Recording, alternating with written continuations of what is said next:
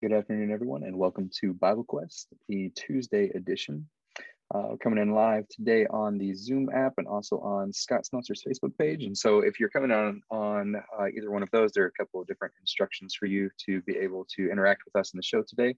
Uh, if you're coming in on the Zoom app, you can submit your comments or your questions to the chat window or to the Q&A box, and either one of those will be able to see and monitor and, and answer your questions and comments today. Uh, or if you're coming in on Scott's Facebook page, you can put those comments in the uh, comment window on Facebook, and I'll be looking at those, monitoring that throughout the show. Um, so if you have questions about what we're talking about today, or any other questions you want us to discuss on our show, we'd be happy to uh, pivot and start discussing your question if it's uh, applicable today. Um, or you can submit those questions later on to us at BibleQuest.tv uh, and we can get to those in some future shows. Um, so let's bring in our panelists today. Uh, we've got Justin Dobbs with us again today. How you doing, Justin? Doing great, Jonathan. Doing okay? I'm doing well. Yeah, it's been kind of crazy here in our household. We just got a new dog, and uh, that that's been fun. Um, but he's quiet, so you won't hear him today. Uh, that's good. Dan Bunting is with us also. How you doing, Dan? I'm doing all right. I'm doing well. Good, good to see you, Dan. And we've got our program director, Scott Smeltzer. How you doing today, Scott? Trying to get live. There we go. Okay, I'm all doing well. Good, good to see you guys. All right, um, so Scott, what are we going to be talking about today? Okay, first we've got the question that CJ sent to us uh, last week. So Jonathan, if you'll in a minute read that question, and then I'll ask the panel to start responding to that uh, we're unless if if anybody in the audience has further questions on that, uh, feel free to ask further questions. Otherwise, we'll probably deal with it relatively briefly and then continue our reading through the Gospel of James and getting into chapter two. Uh, and somebody just mentioned up front to help remind people what are some of the things that we're going to be getting into in James chapter two. Now, one of the biggest kind of themes and maybe the first theme is the idea of partiality and how you treat people and dealing with people judging people. Yep yep and so we'll talk about that and that's really worth thinking about. Uh, what else are we going to be getting into in james chapter 2 well along with how we're looking at others uh, considering how we look at ourselves and our own behavior. Yeah yeah so very very practical stuff coming up in a few minutes on james chapter 2 uh, but first, uh, Jonathan, how about read that uh, question from CJ and then panel begin addressing that. So the question from CJ came in uh, last week. Uh, his question was, what is the difference or what was the difference between John's and Jesus's baptism? So I guess we can get started just in the text. Probably the, the primary text that addresses and talks about that is in Acts chapter 19. Um, so I can read this story here in Acts chapter 19 and give a little bit of background first and then read the first few verses in Acts 19. Um, this is during Paul's, uh, uh, one of his missionary journeys, and he is leaving from uh, Corinth and heading to Ephesus or Apollos is leaving from leaving from Ephesus and going to Corinth. Apollos was a preacher who was just in Ephesus that in the previous chapter was corrected um, by uh, two Christians named Aquila and Priscilla because he was teaching people about about Jesus. Um, but it says in Acts chapter 18 in verse 24 he had been instructed in the way of the lord and being fervent in spirit he, po- he spoke and taught accurately the things concerning jesus though he knew only the baptism of john. And that's what he's doing while he's in ephesus. We see kind of some of the aftermath in acts 19 from uh, where apollos was in ephesus. So it says in acts 19 verse 1 it happened that when Apollos was at Corinth, Paul passed through the inland country and he came to Ephesus. And there he found some disciples and he said to them, Did you receive the Holy Spirit when you believed? And they said, No, we have not even heard that there is a Holy Spirit. And he said, Into, when, into what then were you baptized? And they said, Into John's baptism. And Paul said, John baptized with the baptism of repentance, telling the people to believe in the one who was to come after him, that is Jesus. And on hearing this, they were baptized in the name of the Lord Jesus. And when Paul had laid his hands on them, the Holy Spirit came on them, and they began speaking in tongues and prophesying, and there were about 12 men in all.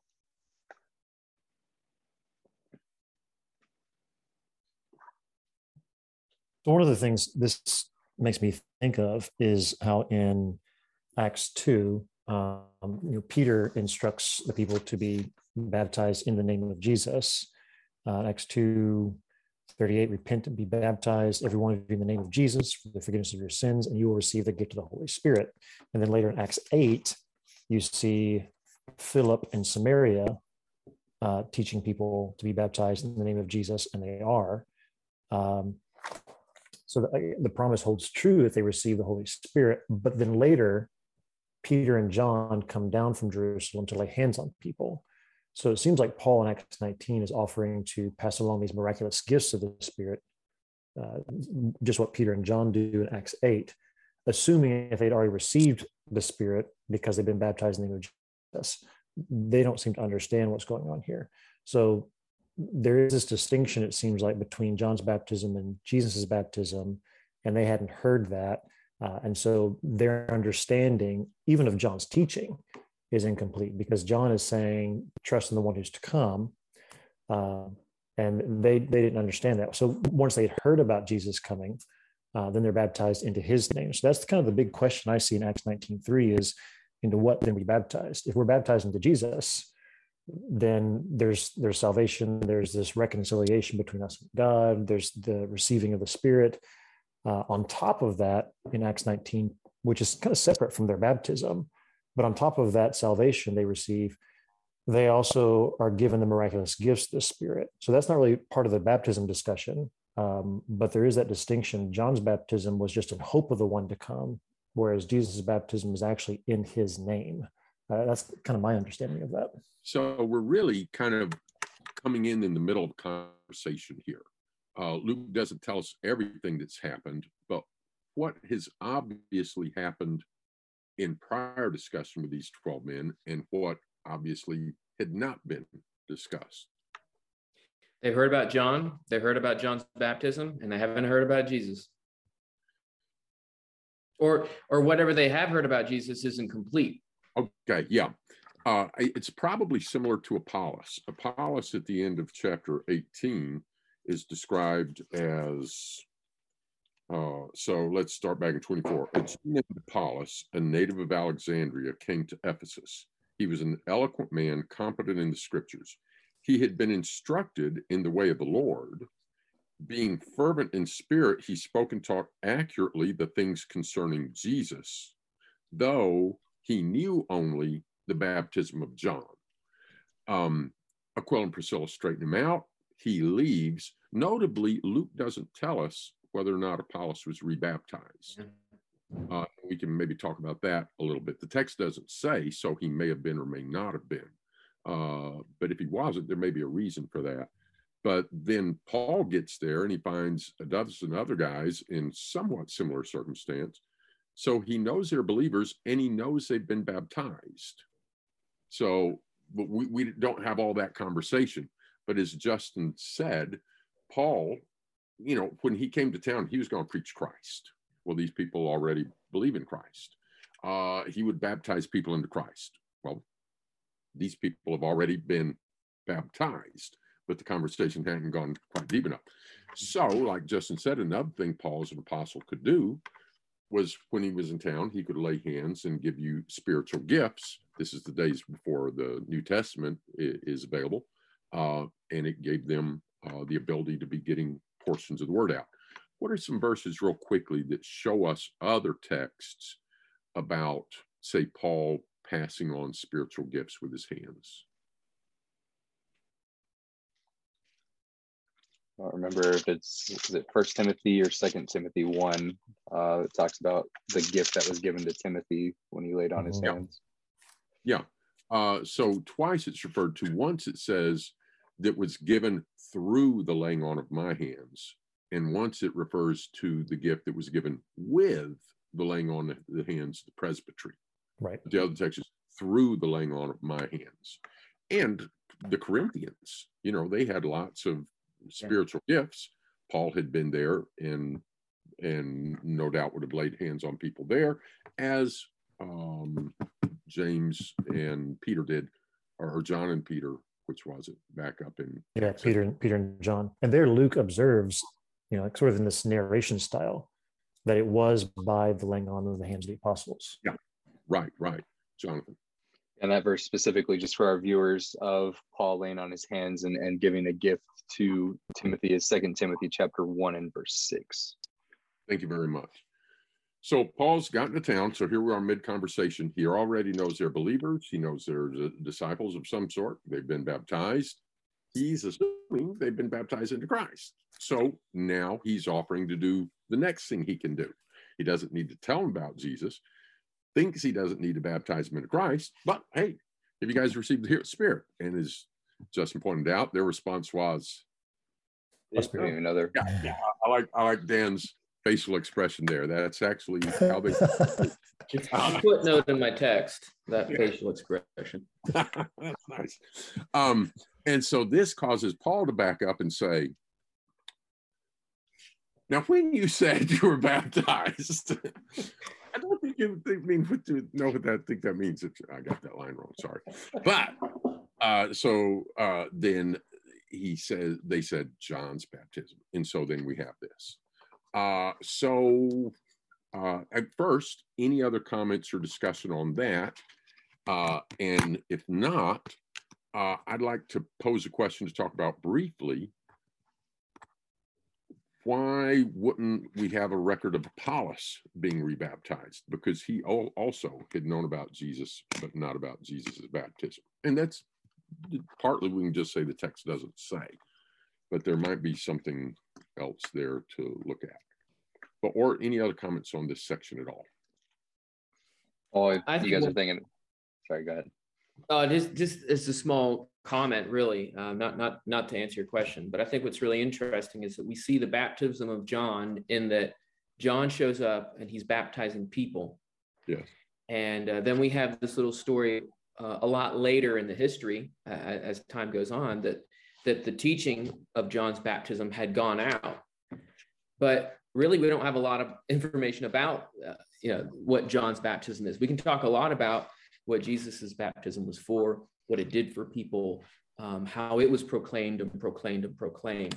Uh, but that that makes it part of the dif- difficulty in understanding what's the difference between the two. We know a lot about Jesus's baptism, and really the big part of what we know about John's baptism was Jesus is coming after this. And and to me that's uh, that, that's not a very good answer. What's the difference between the two? But the whole point of the one first was so that the second one would be coming, the light, that the voice crying out in the wilderness, something better is coming. Um, and so, really, only, to me, what always jumps out is the big difference between the two is that one was better, and the lesser was always pointing to the better. And that, that, I think that's just a helpful idea to keep in right. mind, right. thinking about it. Very good. Other thoughts yeah and even also john whenever he's questioned about about it um, there's the situation that happens in in the gospel of john uh, chapter 3 where john's disciples are noticing that jesus is starting to baptize people and they're like john jesus is baptizing more people than you. You know you gotta do something about it. And so john says in john 3 um, uh, verse 28 you yourselves bear me witness that i said i am not the christ but i have been sent before him. The one who has the bride is the bridegroom and the friend of the bridegroom who stands and hears him rejoices greatly at the bridegroom's voice. Therefore this joy of mine is now complete. He must increase and i must decrease. Um, so even john you know when questioned about it he said right and that's what's supposed to be happening go to yeah. Jesus. And that was like his whole sermon over and over. Behold, the Lamb of God, you know, go to him. And that's, you know, where Andrew came from and Peter came from and and some of the other disciples of John. Um, so John's message was constantly go to Jesus. That's a better baptism. And it reminds me a little bit of not exactly the same situation, but it reminds me of Paul's words in First Corinthians chapter one, where you've got the different disciples at the church of Corinth that are saying, I'm of Paul, I'm of Apollos, I'm of Cephas or whatever. And Paul says, you know, what? Um, and he says in first first Corinthians chapter one, is Christ divided? This is verse 13. Was Paul crucified for you, or were you baptized in the name of Paul? And those are rhetorical questions saying, No, you're a disciple of Christ. Um, and so you need to be baptized in the name of Christ. You need to be following Christ because he's the one that was crucified for you and died for you. That's where the power is, um, not in John's baptism. Let me throw out a thought here, and I don't know this is this is correct or not. So feel free to tell me it's vain speculation, or maybe so, or if you know a reason why this wouldn't be so. Uh, first off, I'm I'm loading this a bit with the fact that Luke tells us uh, Aquila and Priscilla explained it to Apollos. And then with the 12, Paul rebaptized them. And I'm kind of assuming that if Luke, you know, if, if Apollos had been rebaptized, he would have told us. That's not a safe assumption. It is an assumption because the more you read Luke, you find out that there are things that you might think, well, he would have said that, and he didn't necessarily say that. He's got to cover 30 years in in uh, 28 chapters. He doesn't tell us everything that we might like to know. However, there is this possibility. Um, Andrew was a disciple of John. He would have been baptized by John. Was he rebaptized by Jesus? I don't know. Were the apostles rebaptized on the day of baptism? Of Pentecost. If it happened, the Bible doesn't say so.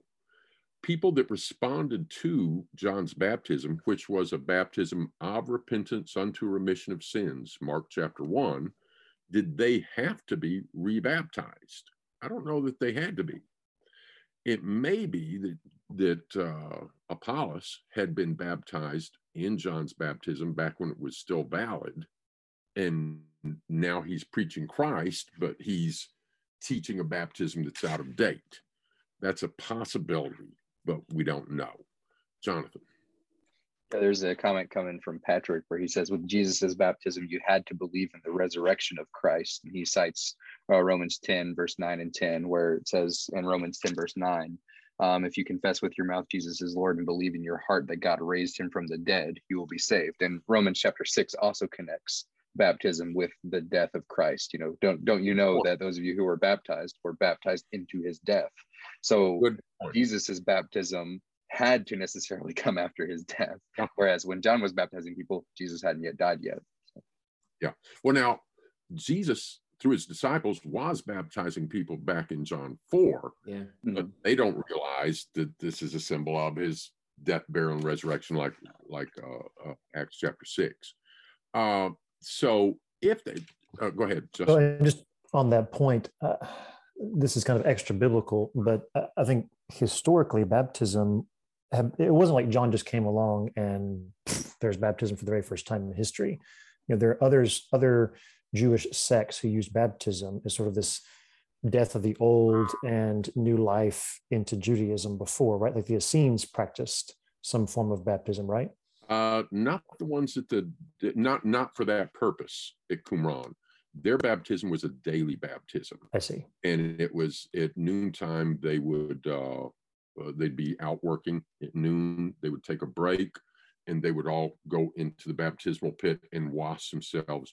So it's kind of striking. It's kind of like in First Peter where it says talking about Christian baptism. It's not the removal of the filth of the flesh. That's what the Essenes were doing. They were getting themselves clean, and then they put on white robes and sat down and ate their communal meal. And it's something they did very every day. It, it was a bath, so it wasn't about old life, new life, a one-time thing. It was a it was a daily bath. Was there not the baptism of um, proselytes into Judaism? There may have been. I haven't looked closely okay. at how proselytes were done, so there may have been. Jonathan. Another comment from uh, Paul um, he agrees that's kind of uh, where I'm landing of, of, late. He says baptism of John saved when it was valid. It doesn't make sense that the salvation would then be invalidated. And then he also goes on to say, I'm grateful that it's mostly a hypothetical question for us today, so we don't have to worry much about that application. You know, the, right. the, point that's of right. the point of John was to get us to Jesus, and that's yeah. what John would talk would teach anyway. Yes. Amen. I want to I want to illustrate the opposite of that. There is a sect in Iran and Iraq that still practices John the Baptist baptism. And they don't believe in Jesus. They're the Mandeans. And so here I'll show you a picture of them. Uh, here they are. And um, that's them praying. I thought that was going to be a picture of them baptizing, but it's not. But notice here, this is from, do you see here from Britannica? Mandeanism, is that showing right now? Mm-hmm. Yes. Okay. Mm-hmm. Mandeanism, a Middle Eastern religion still surviving in Iraq and Southwest Iran. And notice here they, they've got a, a baptism they viewed Jesus as a false Messiah, but revered John the Baptist. And, and they still practice uh, baptism basically in the name of John the Baptist. And so it is a simple way to illustrate. If you met one of them, would you say, Oh, you're good?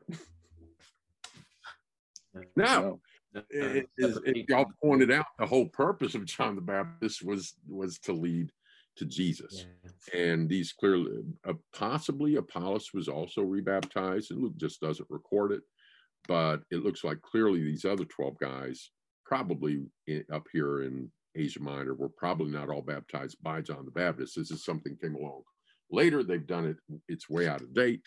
They've missed point, and Paul says, "Oh, let's first get you baptized into Christ." and then we'll get you some spiritual gifts. Go ahead, John. Yeah, Paul asked, is that group the Mandeans? Are they a group that actually dates back to the time of John and his baptism, or did they arise later down the road? Ooh, I don't know. Uh, I don't know the history of them well enough. Sometimes they're thought of as a Gnostic sect. And so I'm sure in their present form today, they've probably, you know, done this or that along the way. But uh, I I think they are an. My impression is they are an ancient sect. Uh, that and the fact is, John the Baptist was absolutely a huge, wide-ranging character.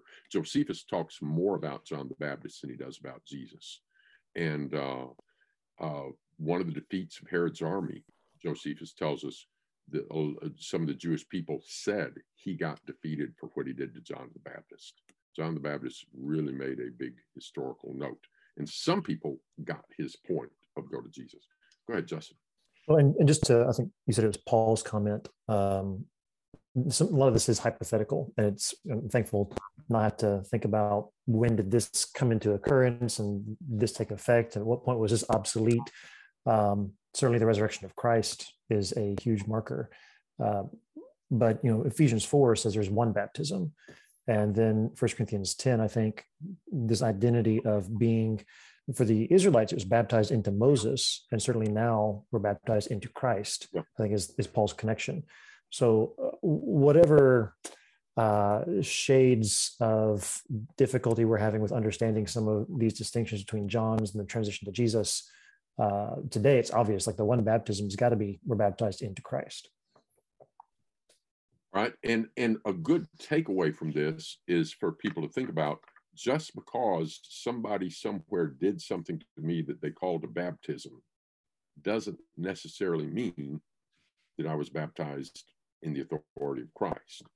Also, just because you attach the words in the name of Christ to something doesn't make it in the name of Christ. Right. Uh, and there's an example of that later in Acts 19. Yeah. Sons of Sceva, right? Yeah, yeah, yeah. Because they decided to cast out demons in the name of Jesus that Paul preaches. Right. They said words, but nobody. They, it didn't not, get Jesus' is help, that's for sure. Yeah. All right. Anything further on that, fellas? All right. Um, uh, somebody go ahead with a comment. I want to take a look at a comment here. Uh, so anybody else has anything on their mind or get us started on James 2, whatever you want to do. Yeah, we can go ahead and go over to James. So we started James, uh, I think it was a week ago or a couple weeks ago anyway. Um, we got through chapter one, so we're ready for, for chapter two. Um, just kind of recapping a little bit in James, just kind of typically what you get out of James and some some first impressions. James really, to me, uh, is a lot like the Proverbs, uh, and I've heard that before. Uh, how it's described, um, it's like the Proverbs of the New Testament. So there's just a lot of like little nuggets of wisdom and practical advice, practical living, and things like that. Um, so quickly, what are some of like the bullet points of chapter one? You guys.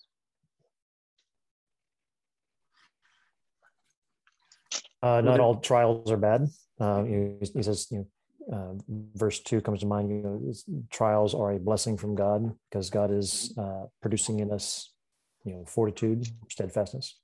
Mm-hmm. Trials are a and, blessing. Yeah, it, and that's one of the opposites that I was going to point out. You know, the bad things of trials are actually good things.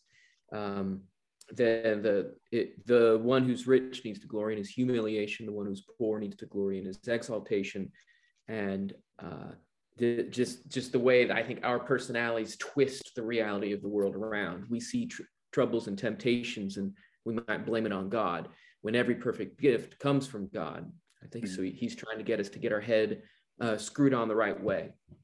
Yeah, cool. Yeah, and there are a few other points in different directions James goes in chapter one, but he gets to chapter two, and there's kind of a, a little bit of a new subject that comes up first time in James, at least if I understand correctly. So he has this scenario that he wants to paint to illustrate uh, a truth about God and about how God's people should be. So I'll read James chapter two, verse one. It says, "My brothers, show no partiality as you hold the faith in our Lord Jesus Christ, the Lord of glory." For if a man wearing a gold ring and fine clothing comes into your assembly, and a poor man in shabby clothing also comes in, and you pay attention, if you pay attention to the one who wears the fine clothing, and you say, You sit here in a good place, while you say to the poor man, You stand over there or sit down at my feet, have you then have you not then made distinction among yourselves and become judges with evil thoughts? Listen my beloved brothers has not god chosen those who are poor in the world to be rich in faith and heirs of, to the kingdom which he has promised to those who love him. But you have dishonored the poor man. Are you not are not the rich ones the ones who oppress you and the ones who drag you into court? Are they not the ones who blaspheme the honorable name by which you were called? Uh, so that's the scenario. That's the principle. What are you guys' thoughts, discussion on that, and what James is talking about here? I will say that earlier he had talked about the rich and the poor in 1 verses 9 through 10 but it seemed like it was more of this vertical attitude that we need to be humble um, toward god mm-hmm. and exalt in the right reasons that he is the one who has lifted us up out of our uh, our poverty. But here it's more of this horizontal relationship that we need to be thinking about how we relate to each other. And so the, the rich need to get their heads on straight like like dan said. Um, we, we be aware it's it's really tempting to prioritize certain people. And perhaps the reason we do that is because we think that they have something to offer us. If we've got our heads screwed on straight, we realize that Jesus has already made us rich. So why do I need this guy uh, to uh, to profit me in some way? I've already got every every rich blessing in Christ. Dan, any thoughts? Well, it strikes me that as I'm reading through this, um, I I tend to think that I do pretty pretty well with rich versus poor. I you know I've I've heard that a lot. I you know of course the, you know take take heed lest you fall. I, I say this and then I'm going to prove myself wrong really soon. I'm sure. But I, I think I do a pretty decent job at recognizing somebody who is rich and then recognizing somebody who may be poor and not making that, that big of a distinction. Uh, that's a little bit easier for me. But if I see someone coming into church, let's just translate it you know, coming into church, right? right? And somebody looks like they've studied the Bible a lot and they really know what they're talking about. I might give them a lot of um, credibility and a lot of respect, and I'm, I'm interested in them. And if somebody comes in who clearly doesn't know much about the Bible, I don't know what about their clothing is going to make it clear that they don't know the Bible. See, that's that's showing my problem. Um, that's the scenario uh, that that I play in my mind. Um, so it could be uh, physical riches. It could be like intellectualism, any number of ways. Yeah. Or, you know, uh, somebody walks in the door and they, you know, pulled up in a new SUV and they hop out and there's the husband and the wife and the three well-behaved kids. Yeah. We are happy, happy, happy to see them. Uh, they pull up, you know, in an old you know, minivan with, you know, different colors of paint on it and smoke coming out the back. And out hops the frazzled single mom with some really misbehaved kids. There are a lot of different riches in the world. Yeah. And go ahead, Jonathan. Yeah, we've we've talked about to one of the points in James is that James often in his in his language will echo some of the teachings of Jesus. And one of them that comes to my mind is in Luke chapter six. And I, I think Jesus just really gets to the point of this idea of showing partiality and I, I don't know, maybe judging a book by its cover, that kind of thing. And his his whole point that Jesus makes in Luke six is that's not how God works, so you shouldn't either. Um, but he says in Luke, in Luke chapter 6 and verse 32, if you love those who love you, what benefit is it for you? For even sinners love those who love them. And if you do good to those who could do good to you, what benefit is that to you? For even sinners do the same. And if you lend to those from whom you expect to receive, what credit is that to you? Even sinners lend to sinners to get back the same amount. But you love your enemies and do good and lend, expecting nothing in return, and your reward will be great, and you will be sons of the Most High. For he is kind to the ungrateful and the evil. Be merciful, even as your Father is merciful. So, like, you think about God, what if God judged us by his first impression of us? Um, we would all be pretty in a pretty pitiful situation but god doesn't do that he's he's merc- merciful and gracious and helpful and those sorts of things and patient with those that are in need and so we should be the same and, and his first impression of us when we were a newborn baby might be more favorable than his impression of us when we were sure. 18 19 20 or something like that sure mm-hmm. so go ahead, Justin. Oh, well, you had mentioned earlier, Jonathan, that uh, James is like the Proverbs of the New Testament. There are a number of proverbs that address how we're to treat the poor or how we're to be cautious about the wealthy and the rich. You know, it talks about if you're in a rich man's house eating his food, put a knife to your throat. I mean, just be really careful you don't get sucked into what he has to offer. Uh, but Proverbs 14, 20 through 21 says, The poor is disliked even by his neighbor, but the rich has many friends. Whoever despises his neighbor is a sinner, but blessed is he who is generous to the poor. Uh, in verse uh, chapter 17, verse 5, whoever mocks the poor insults his maker. So again, there's this if we're thinking rightly uh, toward God, it's going to change the way that we treat people around us. Um, this person is made in God's image. I, I need to treat him like he's made in God's image. Yeah. Yeah. And that's that's really what he's saying at the end of chapter one. If you want to be pure religious, you know, if you want to be the definition of a religious person, then that isn't fancy hats. It's helping widows and orphans in their distress. So don't hold the faith of God in partiality. And then he goes into this very detailed description. Right. Notice their description, the and I believe in the Greek it's fatherless, fatherless and widows. Mm-hmm. Let's come back to not just financial thing, an elderly widow visits church. You know, oh, well, it's good she was there. Maybe she'll come back. You know, do you show the same interest as right. if it had been that, you know, young full family with with a bunch of kids in tow? Right. You know, uh, and and and the fatherless you know, again, again, coming back to those uh, single moms or a single dad, but in the case of fatherless, it'd be single mom.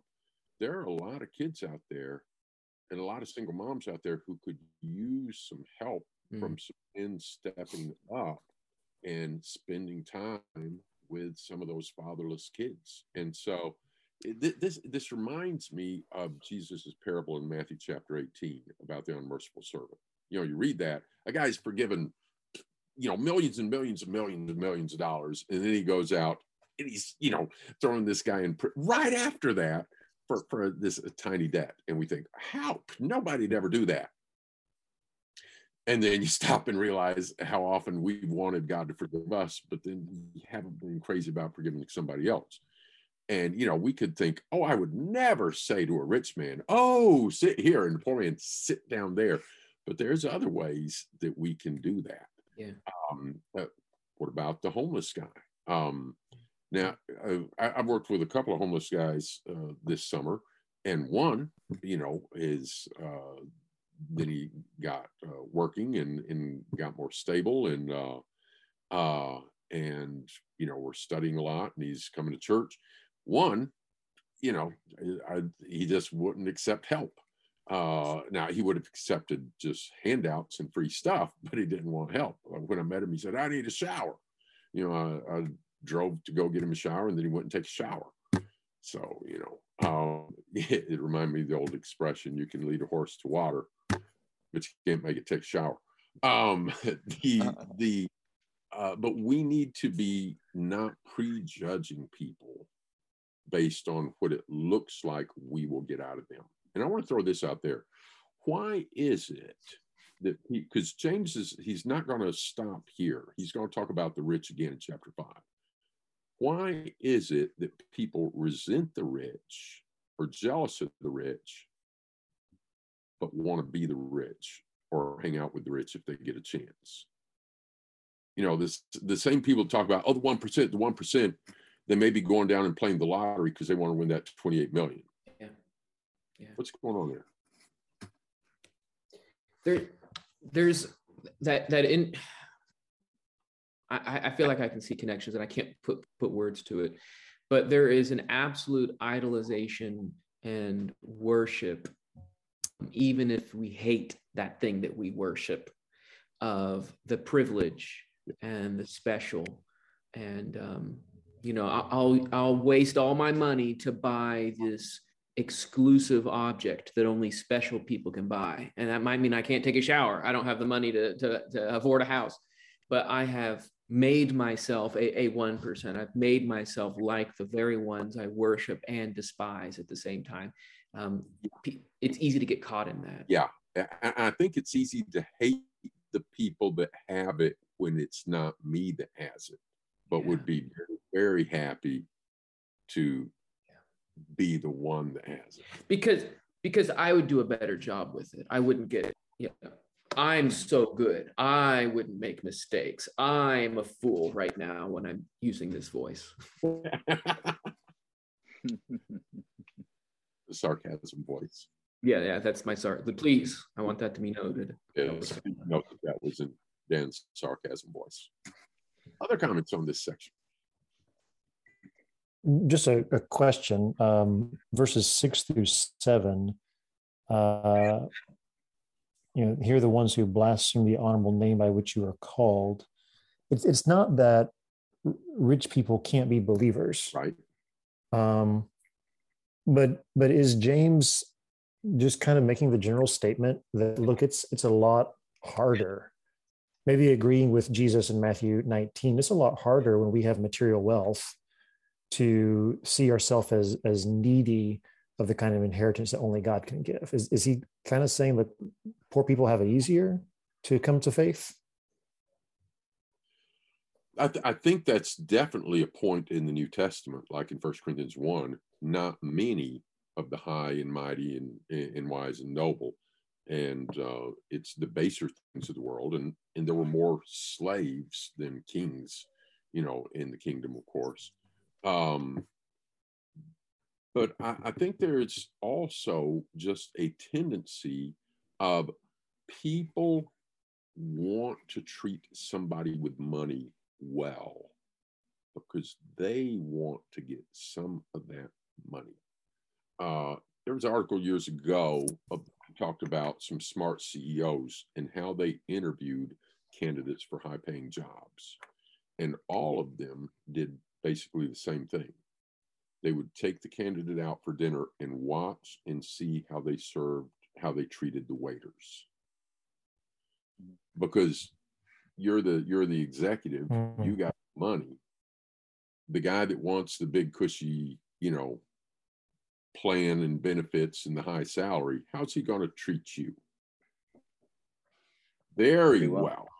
And then go to Jonathan in just a second. I'll finish this thought and then we'll go to Jonathan. Uh, but one of the guys said, I, I would go out to my secretary and say, How did he treat you? Because there's a lot of people, they will treat people that they view as under them badly. But if you're above me and got stuff I want, then there's, and so you've got this thing here. You know, he talks about the rich that, you know, they, they have you mow their fields and then they hold back your wages. They drag you to court, they oppress you, and yet you're sitting here you know, begging for favor from them. Yeah. And there, there's a selfishness there that's really kind of wanting in on their money, I'm afraid, sometimes. Hmm. So yeah, there's there's there's a greed, I think, to that. And and greed often translates, we often think of that of like money, but it can extend to other kind of areas as well. What what it looks like is going on in this section is there's this favoritism that's happening uh, among people and you're willing to give to those that can give back what you're giving to them. So, like we, we mentioned money, but that can also extend into our time or um, our uh, uh, trying to think of a good way of wording this, but like emotional stability um, or uh, or you know whatever. We're we're more apt to give to those that can also give the same thing back to us. And so if I feel like that I I need to go and give you know some of my time in a deep conversation with someone but they're not really going to help me very much in the conversation. It's going to be all take and no give. I don't want to do that as as readily as if i know i'm going to be given something back in that conversation. And that can so easily happen in a, a lot of different areas in our life but like you think about especially at church the place where people are supposed to come um, to gather together with believers and be edified and built up yet we don't want to you know we kind of tend to not want to edify unless we're being edified also.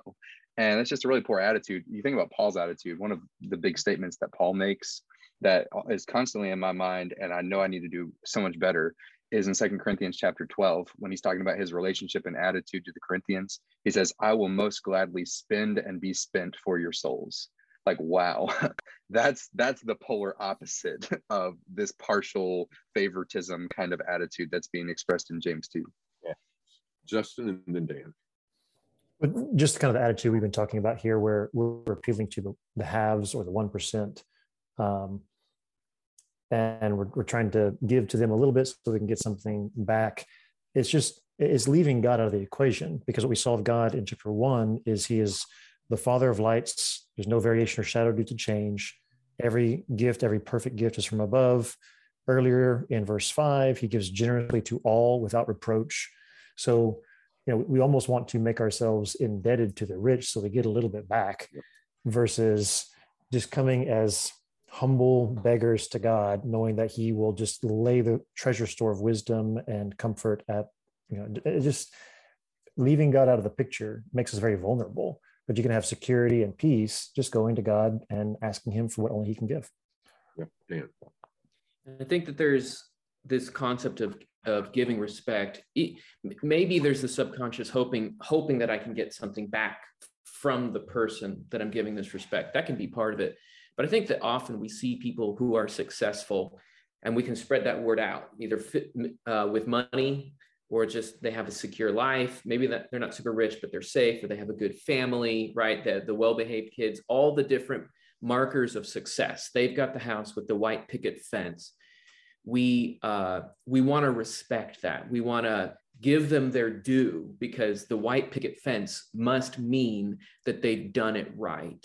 And that that isn't that isn't always a, a clear uh, or a true um, uh, understanding of who that person is. Uh, James is the one who says, but the guy behind the white picket fence is the guy who is oppressing you. This teacher that you're trying to respect, it talks you down all the time. There's all sorts of different ways that we get ourselves um, paying homage and respect to somebody who treats us badly. But but you know what? I'm still going to keep doing it. I'm still going uh, to uh, wait. It's almost like they're wasting themselves. Now, Paul served until he was spent trying to lift people up. But the perspective that James is talking about here is just it, it um, uh, they're, they're looking up to somebody so much that they have nothing left. Uh, I'm going to read a scripture from Luke 14 and then get it over to Jonathan for a comment and wind up. And Jonathan, are you going to get PJ's here? That came yeah, you, yeah, you can too if you want. Uh, oh, you go. You go ahead and get it. I just want to read this from Luke chapter 14. Here, we're about out of time. Y'all have talked about, you know, the, when you're giving because you want what you're going to get back from that person. Remember what Jesus said in Luke 14. Uh, he said to the man who had invited him, "When you give a dinner or a banquet, do not invite your friends or your brothers, your relatives, or rich neighbors, lest also they invite you in return and you be repaid. When you give a feast, invite the poor, the crippled, the lame, the blind."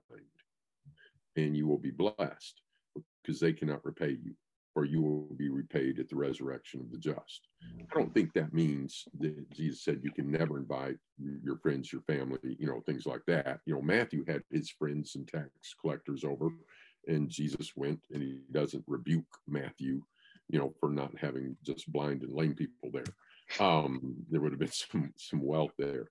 but it's kind of like those not but things. Work not for the bread that perishes, but for, for that of eternal life. We shouldn't just do things because of what we're going to get out of it. Uh, Mhm. Jonathan? Yeah, I'm backtracking a little bit. PJ's comment, uh, he he referenced Proverbs 30, one of the prayers of Agur, where he says, "Give me neither poverty nor riches; rather, give me what is needful for me." And it seems like you know he understood that that proverb realized, uh, or he realized the dangers of poverty and riches. There's really kind of dangers on both sides, um, which James kind of dips into a little bit too. So good connection.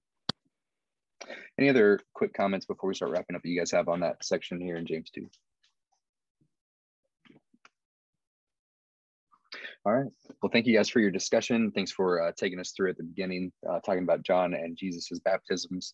Um, and thank you to our audience for your participation today. Uh, Lord willing, we'll probably keep going unless there's some other questions you all want to talk about in the text in James chapter 2. Um, and so, like always, you can submit your questions to us that you have to BibleQuest.tv, and we'll be monitoring those throughout the week and, and preparing for those. Uh, so, if you have other things you want to discuss um, outside of the, the book of James, we'd be happy to do that as well. Um, so thank you all. Uh, that's all we have for this week, and we will see you all next week, Lord willing.